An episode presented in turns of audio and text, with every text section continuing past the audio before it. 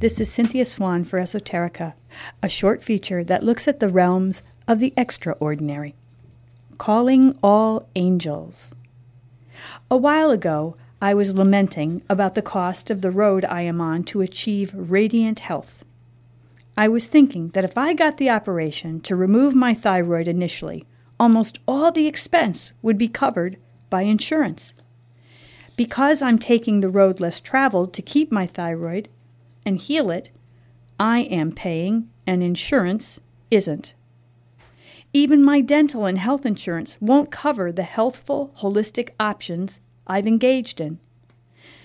I realized that this line of thinking only makes me angry and depressed.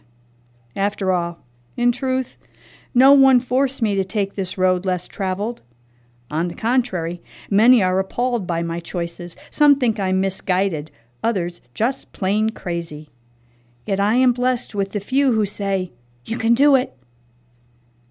I think to myself that during the times in my life when I allowed others to direct me, I never fared well. The times I deem most successful are those times in which I captained my own ship, with help, of course, but I took charge of myself. So, in spite of the opposition, I know my wisest counsel is found within myself.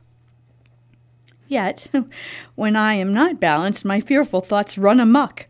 The bills were piling up, and I maxed out my credit card. My younger sister would tell me, If you're worried, pray. If you're praying, you can't worry. This goes along with the Course in Miracles segment when the Course says worry and love cannot inhabit the same space. It does make sense to me. Well, this was a job for my angels. I believe in angels. Indeed, I do. I remember years ago going for my first and only time to date to Kripalu and seeing Doreen Virtue, also known as the Angel Lady. Doreen Virtue has a PhD in psychology and has authored numerous metaphysical books to date. But it wasn't until she was carjacked that she came out of the closet regarding speaking about angels. She said Archangel Michael came to her rescue and she publicly speaks about how he helped her save her life. Just recently, I read Lorna Byrne's book, Angels in My Hair. Lorna is from Ireland and is now a best selling author with her first book. First and only book. Although she claims she never imagined she would really write the book about angels, even though as a little girl they told her she would. When I was a little girl, I thought Everybody believed in angels and fairies and the like, but I soon learned not to speak of such taboo things. Now, I recognize that my diagnosis is a great blessing to me. Faced with the big C, I've finally given myself permission to speak out loud about my angels. Angels have always been important to me, although I never spoke of them as an adult up until now. Angels abound, and they're here to help, but angelic social etiquette requires that we ask. And so I did just that. With heartfelt prayer, I asked the angels to help me come up with the money somehow. I said to them, I can't worry about this any longer. Please help me. I knew sitting and fretting about it would make it worse. It always did. So I needed help in letting it go. I needed assistance. So I called upon the angels to help, and to help me let go of my fear and my worry. Days later, I received a check in the mail from my father. Now, he didn't know I needed the money to pay this bill that arrived. I never asked him for the money. I would not. I never expected him to give me money.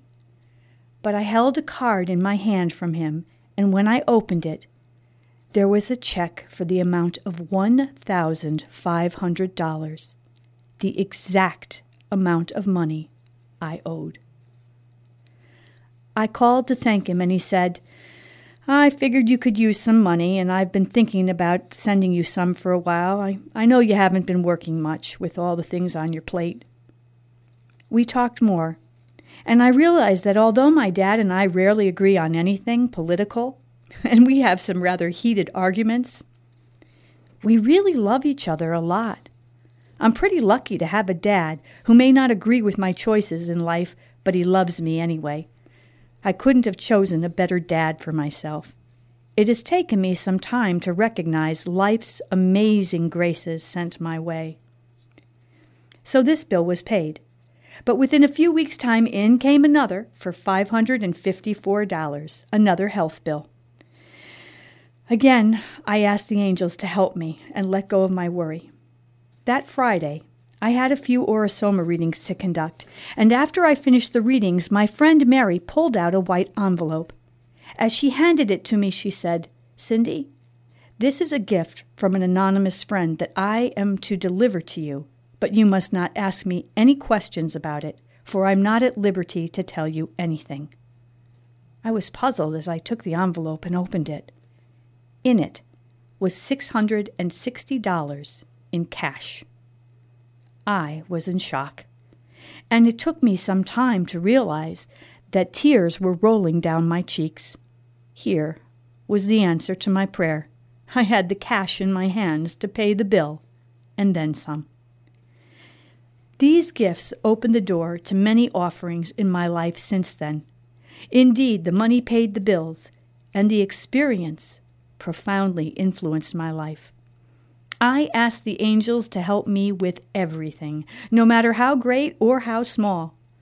My relationships feel richer, my course clearer, and my dreams do feel more achievable.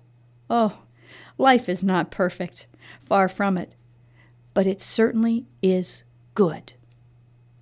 I think angels are messengers beings of light who are here to help us all with everything. And I am in agreement with Irish author Lorna Byrne of Angels in My Hair. Nothing is sadder than an unemployed guardian angel.